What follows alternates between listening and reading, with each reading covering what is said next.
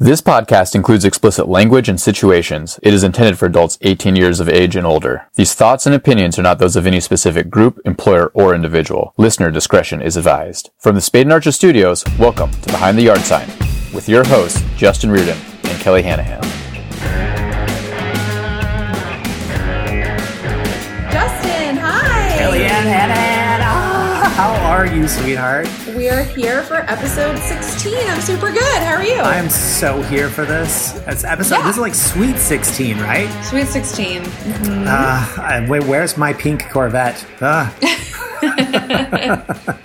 We wanted to jump in today and talk about something that was on our mind, which is really powerful in real estate is partnership. We've talked we've previously talked on the podcast about business partnership, right? When people list together and work together. But what about our romantic partners? And squaring our romantic lives with these people we have to live with inside our really crazy real estate businesses. And, and what that's like, you know, we're gonna have a really awesome guest today to talk about that too, who's actually on the agent side. But wanted to talk to you because you and your partner have a really cool agreement and have for a long time, right? Yeah, this is like our, our Valentine's special, right? Talking about Yeah, love in the real estate world. My husband, Joe Reardon, we own Spade and Archer Halvesies. And although I am the managing partner and I run the entire thing, Joe owns half the company. Bless his heart. He's so sweet. We've been doing this for, it's going to be 12 years in April. Like, Wow. Yeah, it's going to be a while. Joe Reardon, like the first year that we were in business, I was doing pretty much everything. I was writing the contracts, doing the consults, site visits, drawing floor plans, Yep. buying everything and staging it all, all by myself. He was so sweet. I came home one day and he was like, I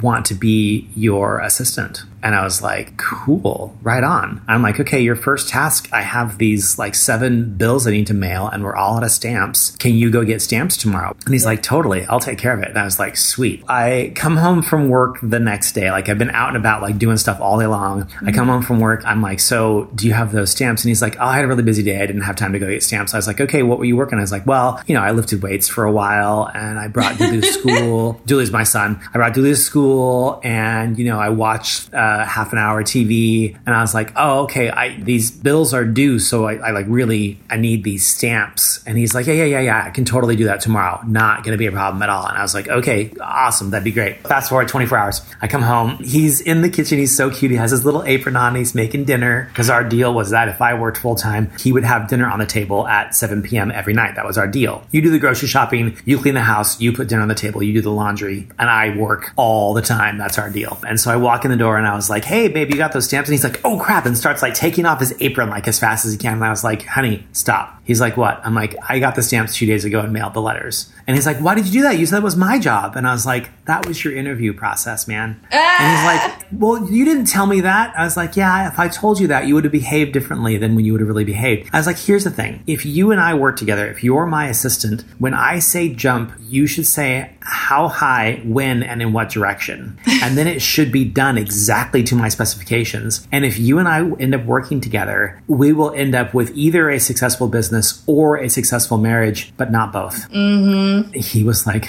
okay, I understand. It is very interesting to me when I meet people who are both married and running businesses together because I don't understand how that line gets drawn when you say we're at work, we're now at home. Like, how do you do that? And even if you draw that line, how do you obey those rules? And how do you keep from having work life creep into your home life? Do you know what I mean? Yep. super duper duper stressful to me. I know a lot of people who do it really successfully, like work with family members and have nieces and nephews or sisters or moms, Yep. and it works successfully, like so well. I don't think I have one of those families that could do that. Well, it's kind of like if it's worth it to you. The thing is, it's just like, yeah, you know, in the beginning it's a tough call because Joe is available to you and you're invested in this together. But now you have a staff and you've got three full offices and you've got people who can perform all these things for you. So why would you ever tap in your family who you've got a, so many other lanes of life with? Why share those lanes?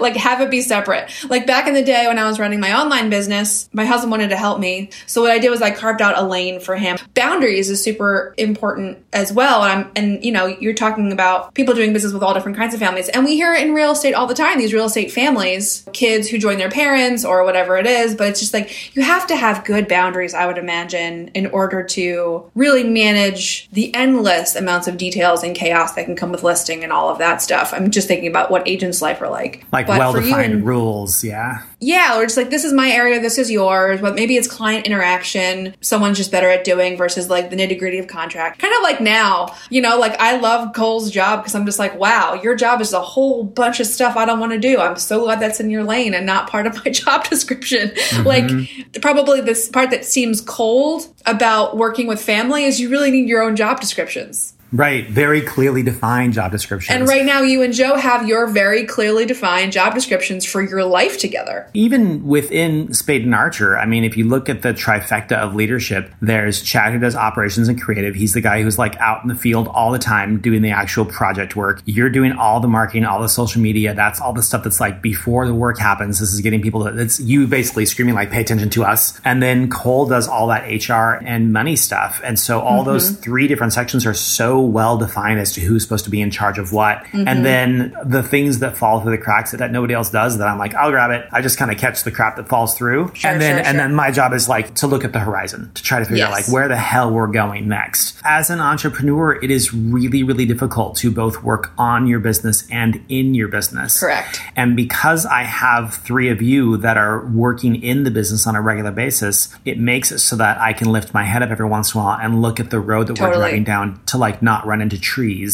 Yep, and yep, so yep. many entrepreneurs that I meet are so busy doing everything for their business that they have no idea where they're going. And that's a dangerous Sure. place to be in. In the first year, one in five businesses that is founded actually survives the first 365 days. And the main reason why those four businesses fail is because of lack of capital. You don't have enough money. Then once we get past that step, within the first five years, only one in five businesses fail, but it's not because of lack of capital. It's due to lack of leadership. It's the founder is not able to spread themselves thin enough to cover all the bases, and they have not replaced themselves successfully. And so the ones that survive that first five years are the ones that are able to hire people to replace them in the things that they're doing so that they continue that work. I really am interested in talking to Amy Romberg. She's going to be our guest that's coming out. She's in the green room right now. She's with Windermere Real Estate. She's only been doing this since COVID started. So we're now, what, what month are we in of COVID right now? Are we in like month nine or 10? I forget. Yeah, we're approaching 10. Okay, so we're 10 months into COVID. She's only been in this for like nine months total. And so I'm really interested to find out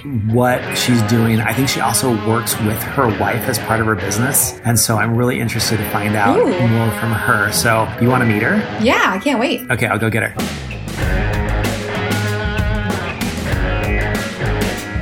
Amy, so nice to meet you finally. Kelly, it is great to meet you too. I have so enjoyed hearing your voice on the podcast and getting to know you. Oh, we found a listener. It's amazing. it's amazing. You actually exist. Absolutely. Everything I know about real estate, I've learned through your podcast. Fantastic. so I noticed that you that you took advantage of the hot tub that we just had installed in the green room. What did you think? Pretty comfortable? Was it warm enough? It was fantastic. I mean, I, I think I'm always um, wanting things to be on the hot end, and I really found that the tub just, you know, suited my needs for that. I also appreciated the pancake breakfast that was delivered Yes. while I was in the hot tub. I'm a little bit in a carby Yeah. overload right now, so just forgive me if I'm a little slower we with my responses. switched uh, caterers, so um, I'm really glad that, that it worked out well because the last person just they weren't delivering on time. The- Yeah. the, pancakes weren't fluffy. It was terrible. Yeah. So pancakes and hot tubs. Yeah, mm-hmm. Green room, best part of coming on this show, man. I'll be back. should we like? Should we tell the story of how we met? Do you want to talk about that? Like, how do you and I know each other? I I like to tell this story whenever I am afforded the opportunity, and sometimes when I'm not really, I just weave it into conversations because, um, oh, Justin, it was such a great moment, and it just sticks out in my brain forever. So I don't know actually how many years ago. It was at least eight or nine years ago. I want to say. Yes. So this is pre real estate for me. I come into this work with a background as a licensed clinical social worker. So anyway, I was involved in a transaction with the illustrious Beth Kellen. Uh, she was actually selling my mom's house at the time, and I am the oldest, and you know my mom is local at this point, so I'm super helpful and involved in her life. And so Beth brought in her very favorite stager Justin, and we were doing a walkthrough through the house. We'd finished the conversations about why not to paint any rooms green or yellow, particularly bathrooms. and we were all sort of enjoying the conversation about learning about the, the process of staging a home and making it ready for sale. And my partner showed up, uh, my partner, who's now my wife, Glenn. She was a little bit late, so we were like halfway through the tour, I think, and we were upstairs. And, you know, she comes upstairs and she's kind of just popped into our conversation. Justin's kind of going room by room with us. And all of a sudden, it was like the lights dimmed, and Justin and Glenn looked at each other. And Justin, I think you said, You look familiar. And she said, You look familiar too. And it was like this moment. I just saw like the love connection in their eyes. And the two of them just from that, it was like everything else in the room disappeared. I think we all just sort of stood there, you know, moderately awkwardly for a moment while they looked deep into each other's eyes and um, fell madly in love. And I, I'm pretty sure. that if Glenn and I don't, you know, stay married forever, that she might come knocking on your door, Justin. I mean, we love Joe, but they just had the most amazing connection. And I, I think it's been a connection I've really enjoyed watching grow and kind of the way that they interface and come in and out of each other's lives. So that was the moment. It was a pivotal moment.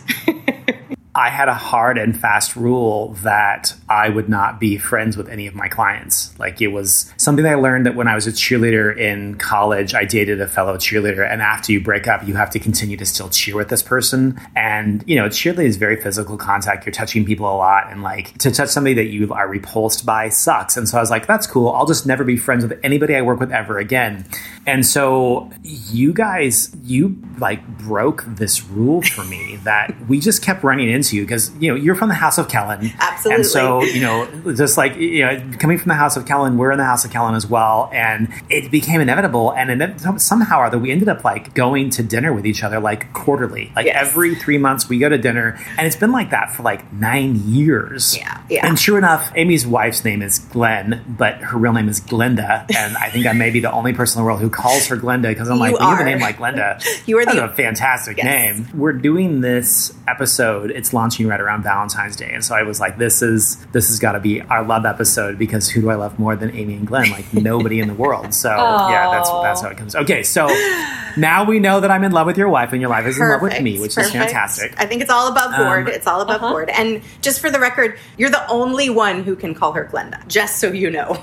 Really? Yeah. Oh yeah. She's never said don't call me You are that." the only I was like, one. oh wow, I'm the only one. Yep. I think she knows that I do it from like a place of love. Yes. Oh, and that moment when the lights dimmed, super awkward for you guys, but like way comfortable for me. Absolutely. Just so you know. Absolutely. When we met, you were not a real estate agent. You were selling your mom's house. We were staging your mom's house. Yeah. Which I think we ended up doing a couple of times because she moved a couple of times and we did it multiple times for her. And you guys just keep coming back to us. And then all of a sudden, like, when did you make the change? When did this happen? in a feat of amazing timing, it seemed like pandemic time was a good time to step out of my 12 years of federal employment and into the real estate market. Um, uh, yeah, I mean, why not, right? By my education, I'm a social worker, I think I mentioned, and I had spent the past 12 years at the VA and I was managing the mental health clinic on the Vancouver side of the river, and I loved many, many things about it. And I think it taught me so many amazing skills, and I will always stick true to my social worky roots. Like, I, I think social justice is the reason that I stepped into that field, and I aim to kind of keep that with me always. But I, uh, we had this remarkable real estate agent, like you said, Justin. I'm from the House of Kellen. So a handful of years ago, um, when Glenn and I sort of solidified our relationship, we came together and we were like, yay, let's sell our little first houses that we both somehow managed to pull together enough money to buy these tiny little spots. And so we came to Beth and we said, we'd like to sell our houses. You know, we want to do that with you and we want to buy something for us. And Beth sort of looked at us and was like, oh, don't sell your houses. And we were like, what? What are you talking about? We should give a little bit of context context here. Yes. Beth Kellen was our first guest on Behind the Yard sign. She's a real estate agent here in Portland with Windermere, and she was your real estate agent at the time. Okay, this is what we said about the House of Kellen. This all comes back from Beth uh-huh, Kellen. Uh-huh. Okay, Yes. Continue. Yes, exactly, exactly. So Beth really at that moment started us on our investment journey. And Glenn is a general contractor. And so we started the process of um, buying houses locally. So in that moment, we held on to our two first houses and we bought a house together. We were able to put that together. It was a house that needed tons of work, and Glenn was able to do that. So from there, we then were able to pull equity out and kind of continued that journey. So we have a small number of rentals here. We love providing housing for folks. We love being great landlords. And Glenn is able to do the work that's needed to love these little kind of shitholes, is what we usually find, back to their glory um, and provide good housing for folks locally. So, Yeah. so that was my first taste of real estate. I was like, wow, this is amazing. There are things about that process that are so much fun and so engaging. And so that was my first taste. And then it just kind of kept growing. And then we also turned into having a personal relationship with Beth. She, through my mom's multiple, Justin, as you already alluded to, through my mom's uh, buying and selling of various houses until she found her fit. We worked with Beth through that as well. And we just became friends. And I just kind of got a little bit more of an inside glimpse into real estate. And I started to think about the fact that I was no longer feeling like my career at the VA was sustainable for me, you know, mostly because I couldn't get through a, a meeting without dropping an F bomb. Um, it started to become clear that I was a little bit burnt out and that maybe it was time for me, you know, in a leadership position. I think it's so important that you're able to be kind of that calm, cool, collected presence. And I just, I couldn't do it where I was anymore. I was really done and, and wanting more flexibility because Glenn and I now have a five year old. And so family ah. Just became really important. And, and real estate, just as sort of terrifying as it is in some ways, especially because I didn't intend to quit this sort of stability that I had in the middle of a pandemic, I jumped in. I have officially been licensed since the end of April, and I, I left the VA finally, I think, in the end of June officially. So it's a really big switch from federal employment to entrepreneurship is extremely different but very fulfilling. I did something very similar. I left federal employment and started a business. Yeah. Did you? Yes. Mm-hmm. so it's like it is. It's exhilarating and terrifying all at the same time. Yeah, you're like you're like from wow, moment to moment. This is fun, but I really miss my TSP right now. yes.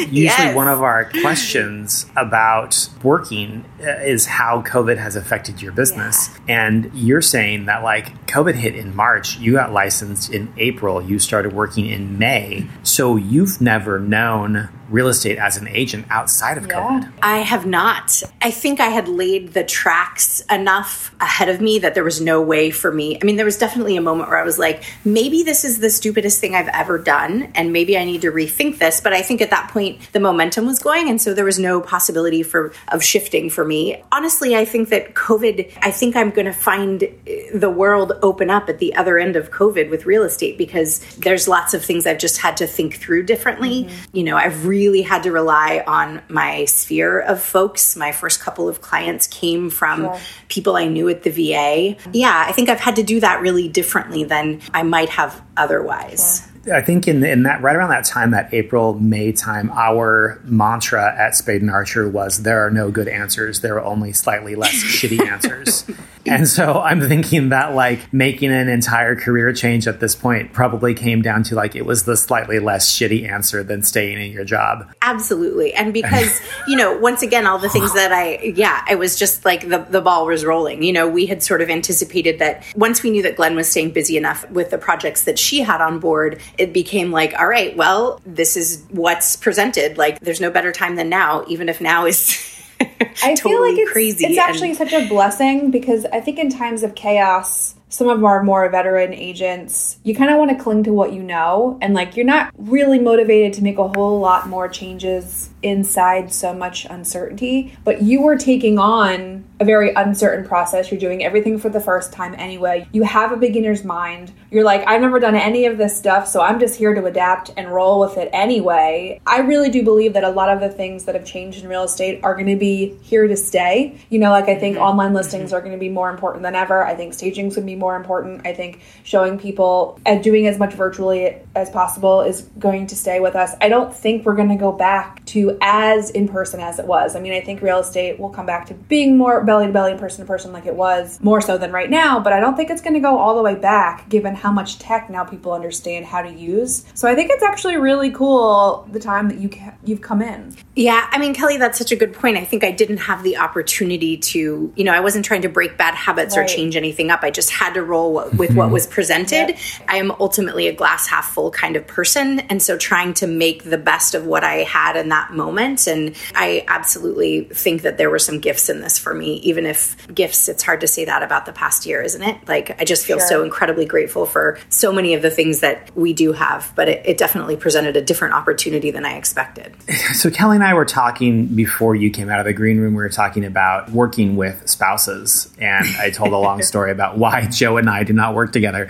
One of the things that you do is that your wife is a general contractor, and not only a general contractor, she's a total badass. Believe me, I know, as her biggest fan. And so, one of the things that you have to do is you have to have this live work balance where Glenn is a a service provider and you are a client and you're also representing clients. So when your client comes back and is like, I'm mad at Glenn and I want you to tell her that I'm mad, how do you handle that like changing of the hats where like Glenn is your wife at home, but then she's your contractor at work? Like, how does that work? I mean, it's all just beautiful, like long walks on the beach and mm-hmm. candlelit dinners, yep. and you know, it's all seamless and there's never any conflict.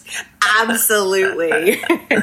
um, yeah, that's such a great question, Justin. I mean, I think stepping into this field feeling like I'm definitely humble at this point. Like I know so little about the ins and outs. I mean, I'm still finding my way in such a significant way with real estate. And so initially I've, I have felt very careful about using Glenn in scenarios where I need a contractor in one way or another. The flip side of that is that I feel like one of the things, I feel like it's so difficult to get service providers, particularly for agents who need bids or quotes or things like that. And so there are instances where I have used her in a way that um, I didn't necessarily necessarily expect to. It's an advantage. Yes, yeah. it, it really has. It really is, and it really has been. And luckily, thus far, things have mostly gone very smoothly because so much of my business so far has been folks that we already knew, kind of in my sphere. So she's worked with folks that she actually had a previous contractor relationship with, so that's helped. Uh, yesterday morning, she was not super happy with me when I was like, "Hey, babe, I actually need to move a refrigerator, and uh, would you be available to do that?" So there was a refrigerator Because we're yeah. showing up tomorrow, like yes. as in today. Yes. Like we're literally staging a house for you as we're yes, recording exactly. this podcast. Yes. Yeah. And and Justin, I may have used you as a part of my, you know, the Spade and Archer team. Justin's gonna, they're gonna show up. We need this. They said the refrigerator has to go. Like, can you help me out? Totally throw with, with, the relationship yes. they have. Totally throw Justin under the bus. Of course, he's gonna right? help That's you fair. refrigerator. It's really for Justin. Yeah, it's yeah. not even for me, babe. Yeah, you don't want to break Justin's heart. I no. mean, he'd be really sad. No. we're, we're definitely will continue to navigate that.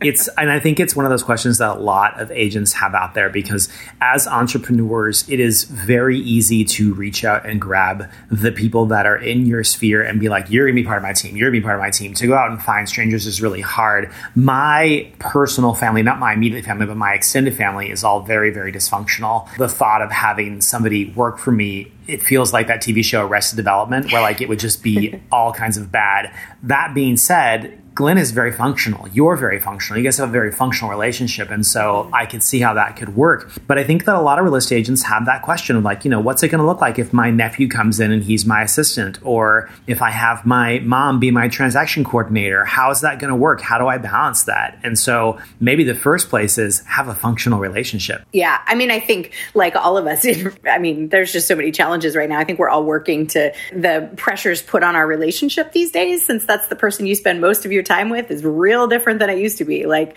without the outlets and without the, but I do agree that learning to have those hard conversations and try and move towards functionality is that's the that's the foundation for any sort of business relationship with uh, family for sure. Amy, what fuels your tank? What gets you going? What makes you happy? Oh gosh, I think that there are so many things that I try and stay engaged with. I think having being busy in my brain is definitely important. And I, I come to this work because I love service work. I mean, I think that's why I was a social worker for so many mm-hmm. years. I totally aim to keep that going. I'm doing some volunteer work with Portland Street Medicine. I'm trying to stay committed to my social work roots. And in this field, I think what fuels my tank the most is the moments that I can help clients make connections, that I can make this house buying or house selling process a little easier for folks. the refrigerator move, for example, like just being able to bring in and take some stress off my clients and be a connector, be someone that can bring folks with the connect them to the services and the providers that they need. I think that that is really something that in this work I'm loving. Like that's make, makes me feel really successful. We were talking yesterday around this idea of the kickball team. Yes. Do you remember yes. in in like fourth grade when you guys played kickball and everybody would line up and there'd be two captains and you would take turns picking your team.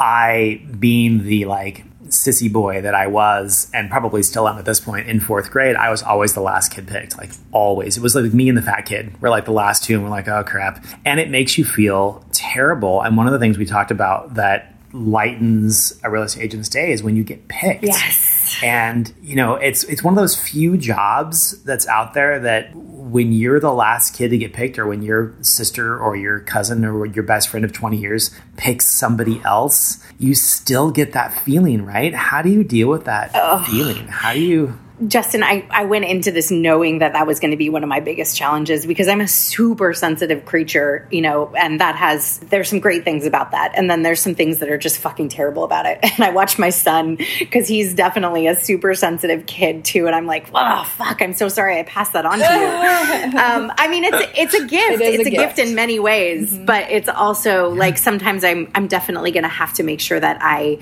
yeah, that I thicken my skin because it is really hard. I'm very aware that I'm not always going to be chosen. And man, you feel like a million bucks when you're chosen, right? When somebody oh calls, God. like my first couple transactions, I was like, really? You know, I'm brand new at this. You're really going to trust me with this huge transaction. You really feel good enough about me. Like I was floating on air there for a while with those. I think that just putting it all into context is probably something I need to do. Like there was a situation where I had had a great connection with a woman at an open house and, you know, we had talked a couple of times. I felt like I was totally a shoe in and I, I felt like I was going to be able to be so helpful to her and and this was kind of my first big experience with not being chosen and I just wanted to sit down and cry. I was I felt really devastated by it and I was like, "All right, Romberg, you're going to have to pull it together here because this is going to happen, right? This is a part of his business."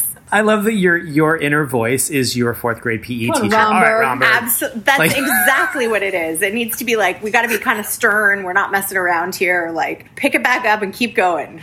I never got picked first for the soccer for the kickball team, but they did make me and the fat kid the captains once, yes. and I got to pick the entire team. Which, like, I gotta say, like, maybe that's even better. Maybe that's why I started my own company because I was like, I'm just the captain. You don't have to pick me. It's fine. I'm starting to understand Justin's entire motivation for owning his own business, and it really all yes. goes back to kickball. and you know what? I'm not surprised. it's all clicking together, Kelly. I mean, you're a social worker. You know everything goes back to childhood trauma. Let's be real. Right, absolutely. I had no idea that like kickball affected me so much, and I'm not the only one. I mean, I've been watching a lot of RuPaul Drag Race Untucked, which is like the behind the scenes thing, and they do that a lot, and they talk a lot about being the last kid because yeah. as drag queens, when these guys were kids, they were like you yeah. know little sissy boys, and they were always the last one picked. And so when that that person gets picked last, even amongst their peers, it's crushing, yeah. and it's such a stupid minor thing, and yet we still seek approval yes. of those around us, especially the ones that love us. You're like, but you love me and I love you, and why wouldn't you pick yes. me? And it's it is a it's a tough journey for sure. Oh, yeah, so absolutely. much so, absolutely. And it pops its head up sometimes. You know, you think like, oh, I'm over my kickball trauma, and then all of a sudden something kicks it. it up again, and you're like, oh, there it is, it's still there. you could write a book on this, absolutely. Amy. The kickball, kickball. trauma. Yes. Just like- Totally. Yes. by Amy Romberg. Tell us about your worst day in real estate. Oh my gosh. I mean, I think so much of this is learning to manage my own anxiety around being in business for myself. So there's lots of days where I'm like, oh my God, what have I done? And I can think of one. And it actually had a really good ending in part because there was this incredibly gracious agent on the other side. And I was writing an offer for some friends, and he is a from a very successful real estate investing family. Like they know what they're doing. I was totally flattered that they were like, you know, changing agents because they were wanting to work with me. And so it was a complicated offer in lots of ways. There was a 1031 involved. There was some really meaty information in this addendum, um, which of course I referenced in the sales agreement, and then in a feat of genius forgot to attach as I sent it to the listing agent. And I realized a couple hours later that I had not attached this addendum, and this addendum really contained the pieces of, of the offer that were most important to my clients. So the first thing I did was just cry. Well, you picked up your heart off the floor. Yes. Yeah. I just like I had this wash of terrified shame about like, oh my god, I've ruined this whole, you know, I just like had this really intense moment, you know, flood of anxiety about what I was going to do about it. And the only thing I could think of was like exactly pick myself up off the floor and call the agent because that's obviously what needs to happen. So I called him and I was like mostly pulled together, but I'm also someone who cries very readily as Glenn could tell you, which is sometimes really annoying. But tears are like my go-to. If I Me get too. mad, I cry. If I get yes, I Kelly. good cry. As just to pause for just one moment, Yes. as somebody who is not a go-to crier, Yeah. like that's not my general emotion. It's taken me 45 years to realize that not everybody who cries is sad. Yeah. Like for me, crying is associated with sadness. I think a lot of men feel Yeah. that that we cry when we're sad. And so when you're in an argument with a female or with somebody who's a go-to crier and they are frustrated and they cry or they're anxious and they cry or they're mad and they cry, it's incredibly confusing and you're like, "Why are you sad?" Because Yeah. we're taught that like that's what sadness is is you cry. Yeah. It took me sitting down and having a conversation. Actually, we were at dinner with you and Beth Kellen. Yes. And we talked about this idea that like sometimes people cry because of other reasons besides sadness. Since that time, it's been about a year since we went to that dinner, and since that time, I've had discussions with so many people where people are on the phone, they're upset and they're crying, and they immediately apologize to me Yeah. Because society has told them that crying is not an acceptable behavior when you're upset. Yeah. And I keep saying the same thing over and over again. You do not need to apologize. Everybody deals with anger in different ways, and the way that you're dealing with it is crying, and that is okay. Yeah. And I gotta tell you, the second you say that, man, Yeah. Uh, the negotiations go so much smoother. Everything gets smoothed out because they just feel like they're being heard at that point. And I gotta say, if there are any women or men out there that your go-to reaction for any of those emotions is to cry, it is okay. You are still a good person. There's nothing wrong with you. That's just the way you deal with it. Back to your story. Oh, thank you, Justin. I mean, I think it took me like 12 years of professional life to realize that, first of all, to sort of feel like I could manage my crying because it would just come up and, you know, it would come up when I was mad. It would come up when I was frustrated or felt shame, or it was sort of like it was just there. So learning to manage that and also try to be kind to myself around it and be grateful that I can out, that I am such an emotional, like I can just let it roll out of me. and there's nothing wrong with that and there's also nothing wrong with not crying Yeah. that is okay too Yeah. and i've heard i've had people say to me we're like well you were just told you weren't supposed to and i was like uh no Yeah. i yeah that's just not my that's just not how i react Yeah. it's not that it's wrong or bad it's just that we're coming from different places and we're not understanding each other and that's okay Yeah, absolutely. all right sorry No. Amy. back to your story okay so the heart drops you pick up the phone and, and I, I'm fine. I'm sort of done sobbing, and I was like, I guess here in this story, I would like to give a tremendous shout out to Martin Cross at Living Room because he was the kindest person on the other end of the phone, and he was oh. like, "Yeah, I thought there was some information I was missing," and then I like sort of started to crumble a little bit, and he was like, "Hey, we're all human," and I was just like, "Holy shit." Thank you. Like he could have been so mad. He could have been just frustrated and, you know, or he could have just shamed me about it. And instead he completely validated the fact that like we all make mistakes. We all fuck up. Like we're all just, and it, it just like, it was like this wash over me of like, okay, it's all going to be okay. I didn't ruin the world. Like we're going to be okay here. and he just, just his kindness, like took that moment that was like definitely my worst real estate moment so far and turned it into something that like I periodically hear his head, his voice in my head now. Like we're all human. We're all human. And I hope I can take that kind of consideration and kindness into a transaction where I'm on the other end, where somebody forgets something or somebody messes something up. We're all just bumble around doing the best we can here. Like none of us are yeah.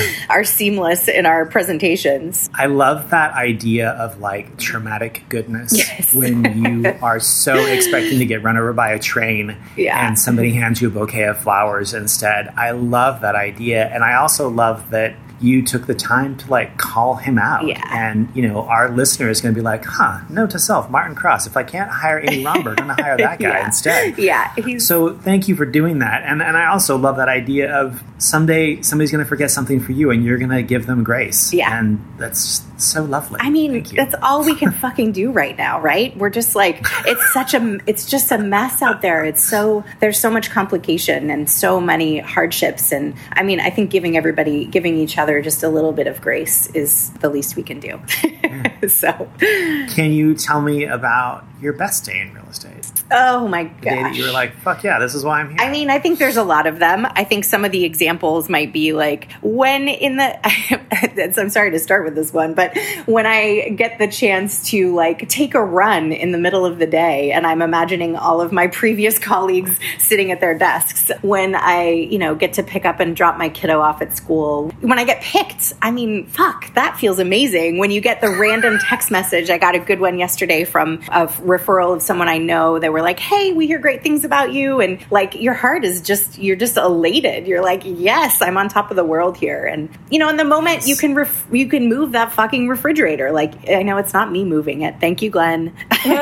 um, but the moment you can make something happen for somebody, this listing that's coming on that you guys are probably midway through staging right now, I feel like I have made their lives so much easier by by helping them take care of some of the things that needed to be done. I am such a believer in good, strong preparation for for putting a house on the market. And Justin, I'm sure that all comes from my connection to you and of course House of Kellen because mm-hmm. we're we're prophets here. So so I mean I think when I'm able to make a difference in a client's life. I've also had the chance to work with I had a first time home buyer. She had gotten a bunch of grants from the city. She'd done all this work. She just really had come a long way. Had had a couple of kids, really had to do a lot of work to get herself into a home and it had been a dream of hers for really a lot of years and helping her make that happen. Oh, that was definitely one of my my favorite days so far. I love that that the first thing you said is what I love most about real estate is not doing. Yes, I know. I was like, this is probably the worst thing to say here, but it's just the no, it's the flexibility. I, I, mean, and then there's the weekend where I'm going to have to work through somebody's birthday party because you know there's the flip side of that. Sure. But I'm really appreciating the you know how I can work and how I can be in charge of my own schedule for sure. It's yeah, great. And I think a lot of times people forget that that is one of the great advantages. Mm-hmm. You know, being an entrepreneur, owning your business means that you can work whenever you want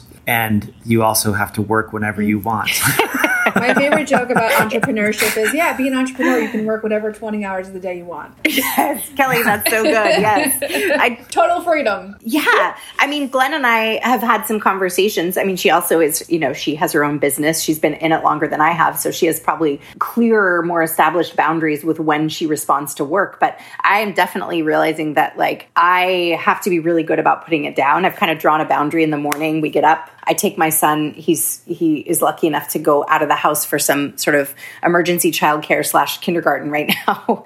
but I I block that time off in the morning and I try not to respond to anything because I just get totally distracted. I cannot focus if I start looking at my phone at that time of day. And what I really need to do is just focus on you know it's hard enough to get a five year old out the door. Bless people who have multiple children. I don't know how you do it. I know. So, bless single oh parents. Oh my gosh. Oh my god. Yes. There's two of us and one kid. I'm like, how do you do it when you're a single parent? It's amazing. Yeah. Yes. I totally agree. Amy, where can we find you on the interwebs? I mean, if you just Google me, I am out there. I have a website through Windermere. I'm easy to find, as are most real estate agents, I think. Now, Justin, I'm hoping you can find it easily. Amy Romberg, so great to have you here today. Thank you so much. Amy is with Windermere Real Estate in Portland, Oregon. You can find her at amyromberg.withwre.com. Um, Amy, thank you so much for being here. I really appreciate it. Oh, thank you both. It was so nice to meet you, Kelly. Thank you for the pancakes and the hot Yeah. tub. It was really, we it's been do. an amazing. Take care, both of you. Thanks again. Thank you. How delightful is Amy Romberg? She is so adorable, and I'm so excited for her because she's brand new as an agent, post COVID life, and killing it. She is the kind of agent that I think so many prospective agents are looking to become. She's reached success in her first year. I mean, I think it's amazing. Every time we talk to people, they say, Oh, you know, all they tell us is that you're not going to be successful for two or three years. And here she is, year one, and she's crushing it. killing it. I mean, that woman is a star to watch. Mm. And you know, I just I love her ability to be vulnerable and talk about you know talk about like the kickball game and being not being picked and how it returns us back to like being 10 years old. And she's like, "All right, Romberg, get it together here." and I just it just makes so much sense and these are the things that nobody talks about in real estate. And honestly, it's what I love about behind the yard sign Yeah. because we're talking about the aspects of real estate that no other podcast is talking about. We're not talking about the dollars and the investments and the Right. the comparative market Sure. analysis. We're talking about the real guts of the emotional side of real estate. Honestly, at Spade and Archer, that's what we concentrate on all the time Yeah. is the emotional side because in this buying process, which lasts a total of five to seven minutes, that buying process when you walk through a house and you realize like this is the house we're going to buy, that is an emotional decision making process, Yeah. right? We talk about emotional versus logical decision making. So an emotional decision would be like you walk into a space and there's a buffet out and you're like cheesecake and you that's just like an emotional decision it's really really fast it comes uh, without even really thinking about it it's, it's your gut reaction to it the logical side would be like actually it's a vegan dairy free cheesecake and i don't really want that. Because that is going to taste like a whole bunch of dust. And so once you've taken the time to get past that emotional thought process and you get to that logical thought process always slower. It's always going to take a longer time but logical is usually a better answer than emotional um, because you've taken all of the data into account the quantifiable data and made an analysis of that and then come to a conclusion must done all my big words today Absolutely. and so we know for a fact that people decide to buy houses in five to seven minutes. And five to seven minutes is not enough time to do a thorough inspection of the house and to do a cost market analysis and to make all the decisions that are that are evolved around that. And so when we talk about this idea of home staging, when you walk into a house and you're looking at it, we want to make sure that that person feels wonderful Yeah. the entire time they're in that house. And so it's little things like not making them take off their shoes or knowing where exactly the master bedroom bed is going to go when they're inside the mm-hmm. house or where their TV is going to go to make those things as easy as, as to understand as possible. Now, COVID has brought out something that I think is not the best idea in the real estate world, become very popular as of late, which is virtual. space. Oh, boo. You've seen it, right? Oh yeah, the photos are terrible, or the renderings, whatever you call it, whatever you call it. They're not really photos, whatever they are, look terrible. Yeah, it's gotten better. It's got, I mean, it used to be like, okay, sure enough, you did put furniture into a room, at least make it look like that. I have to wonder if you have a choice between any piece of furniture in the known universe, why you would pick Bed in the Bag from Bed Bath and Right. Beyond. I have no idea. Right. Or that really super ugly, like 1980s couch with a moose velour pattern on it. I have no clue why you would do that. But it has gotten a little bit better. But here is the basic crux of why virtual staging is a terrible idea. Have you ever been on a dating platform before? Um, yes. You know, like what? What are they? Tinder, Bumble for the straight people? Bumble, the League, sure. on and on. on the gay side, we have Scruff, Growler, and Grindr. Uh, you've been on those sites before, and have you ever had that experience where you click on a guy's picture or on a girl's picture, and you're like, "Wow, so good looking," Yep. and like you show up at the restaurant like, and "Oh, no." not at all Yep. what that person looked like on those pictures. Yep. I have been in that situation too. Did you stick around for that date? Did you like get married to that person? Did it work? Um, no. Did we have a second date? Uh, no. No. And here's the reason why. Number one, the very, very first communication they had with you was a lie. Yeah. do you now trust that person? No. Even if they aren't the best looking person in the world, at least if they had a realistic representation of what they look like. Right. You know, I mean, I'll, I will fully admit my headshot is within an inch of fiction. It's a very idealized version of what I look like. The lighting has been corrected, but I didn't like, you know, change my nose or anything. Right. What virtual staging does is it tells a lie of what the house is going to look like. And so when a client goes on, they look at virtual staging and they're like, oh, this is really cool. This house works out really well. The staging is done well. I like it. I'm going to go look at it. They walk in the house expecting to see all that stuff there. And instead they walk in and it's like dirty carpets and a torchère floor lamp. Ooh, boom. All of a sudden they're like, oh, wah, wah, wah. Is the main emotion that you want a client to have when they walk into a house for the first time disappointment? Right. Is that how we want them to feel? No, we do not want that. In fact, I even get mad when people use that photography thing that's like the triple exposure where it's all three fields are perfectly in focus and they almost kind of start looking like cartoons. Yeah. You know what I'm talking mm-hmm, about? Mm-hmm. That it really, really, really powerfully clean photography. It's too much. Makes people believe that spaces are bigger than they really are, that they're better light than they really are. I feel like good hometown light corrected photos are perfect, good enough. Yeah. Don't do that triple exposure Yeah. thing. I want them to walk into that. I want them to see that house and have a very realistic idea of exactly what that house is. If it's the right house for them, that's the house they're going to buy. And I want them to walk into that house and I want them to say, these people did not lie to me. They told me the truth. What I see is what I get.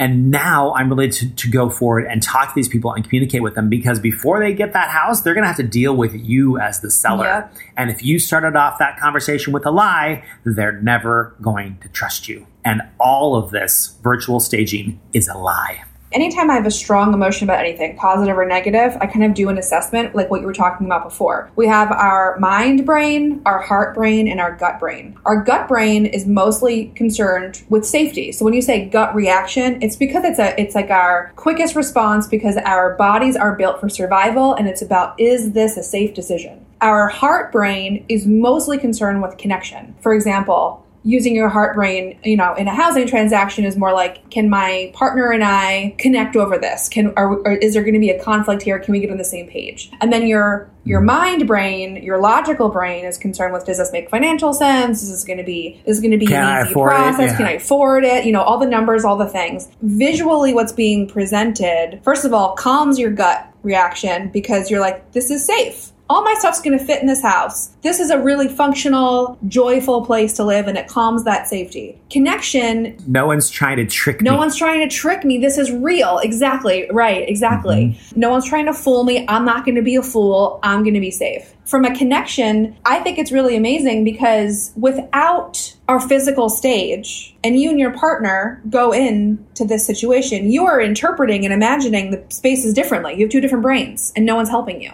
Mm-hmm. When you walk in, mm-hmm. you and your partner are, are experiencing the exact same thing, you on the same page, right? Yep. And then logically speaking, you know, I do marketing for a home staging company, but I'm not naturally a designer. So I get overwhelmed. I'm a very like logical person when it comes to like designing a space or looking at, but I get overwhelmed because that's not my gift. And so for me, going into a home, if I was about to purchase one, it would be like, oh, all of this makes sense. And I have a really great vision of where everything needs to go. I feel my logical brain, my detail brain, this makes sense to me. We're going to be able to fit our stuff in here. Cool, cool, cool. Then you can get into the financial stuff and, well, this makes sense and all of those things. But you are really trying to square three different things at once. And virtual staging just doesn't help you out. No, it really sets you off on the wrong road. Now, I will fully admit we're home stagers, and so you know, of We're course, we're not going to like virtual staging. Obviously. But there is a bias there. But that being said, I've heard agents complain about a myriad of different things, whether it's from scale or style to making it look realistic. But I've never really heard agents talk about this idea of that, like, oh, by the way, you completely disappoint your people when they walk into the store for the first time. And believe me, I have had so many people come to me like, you should do virtual staging. Sure. That's where it's all going. You should do this. You should do this. And I'm like, oh, it would be really tough for me to do something I don't believe in. It would be hard for me to sell something that I just didn't believe in. I mean, could we do it for cheaper? Yeah, we totally do it for cheaper. But you want a steak from a steakhouse or do you want a burger from McDonald's? Right. You're getting beef either way. And McDonald's is always going to be cheaper. Is it going to be good? And you know, it says a lot that this is the craziest time ever in real estate. It's pretty nuts and pretty unpredictable. And we're still busy and we're still going. So, what does that say about physical staging, like the way that we do, that people keep coming back? We have incredibly loyal clients who know this for a fact. These are professionals who sell homes for a living and they know that physical staging sells a house and that virtual staging does not. Yeah. So, I mean, I think that we don't ever have to question what we're offering because it, the proof is in the pudding and the proof is in the sales and people come back to us and they're just thrilled about us. And how many people come to us and like, oh, we, we tried virtual staging. It was a terrible choice and blah, blah, blah, blah you know. And it didn't work. It didn't yeah. work. They learn their lesson. They come back, you know. So it's just like, and we're a company, we're incredibly forward thinking. We always want to provide the best possible service to our agents. We've had these conversations. We're like, is this, does this make sense? And it's just like every time it gets brought up, we're like, this just does not make sense no matter how you square it. Bringing it back to Amy Romberg, yeah. I have had so many agents say to me, I want to stage, and someday when I'm good enough, I will start staging. Sure. And I find it to be a really interesting concept. Someday when I'm good enough, I will start staging my projects. You look at somebody like Amy, she's nine months into this. We're doing her third project yep. today. Yep. There was never a point where she was like, someday when I'm good enough. Her attitude was, I'm going to do it right. Yeah she was talking to me. She was like, "What do you mean people can't convince their clients to stage?" And I was like, "I find that if real estate agents believe in staging, their clients yes, believe in staging. Agreed. If they don't, their clients don't." Yeah. And Amy came from the House of Kellen, and yeah. you know Beth Kellen has been staging with us for years. And there's never a question like you're putting a house in the market, you stage it. That's what we do. Yeah. And so this idea of like someday when I'm good enough, I'm going to do staging, I don't think that is the correct concept. I think the correct concept is I believe in this and I'm going to do it. Period. If you don't believe in it, don't do it. Also, That's fine. No like, big deal. If you do, do it. Why would you want to wake up and say, not only do I want to sell houses, but I want to do the same job as all my vendors? That sounds like that sounds yeah. horrible. Like I have no interest. In, like make your life easier by yes. hiring yes. out. I mean, Absolutely. just like you said, you work. You know, you've worked yourself out of the business, and that's how you became a leader, a founder in this business, and how it's been around for so long and successful. Is that you hire out other things and you focus on what you're oh, good yeah. at. You are as a there's 22 of us. Yes at this point. Right. I mean, I, there's no way I could do this by myself at this Definitely point. It just wouldn't be possible. Yes. No, I agree with that. Our guest today was Amy Romberg with Windermere Real Estate. You can find her at amyromberg.withwre.com. You can find us at spade-archer.com. I want to say thank you so much. The response around the podcast has been amazing for the last couple of months. Thank you so much to all the people who have reached out and said you want to tell a story. I've got you on my list. If you've got a story that you want to tell on Behind the Yard Sign, reach out to us. You can find us at spade-archer.com. Click on the podcast link. Our music was composed and performed by Joff Metz. You can find him at fivestarguitars.com. Kellyanne Hanahan, it's always a pleasure. Thank you, Justin. Talk Bye. This production of Behind the Yard Sign was brought to you live from the Spade and Archer Studios. Spade and Archer Design Agency is the world's first guaranteed home stager.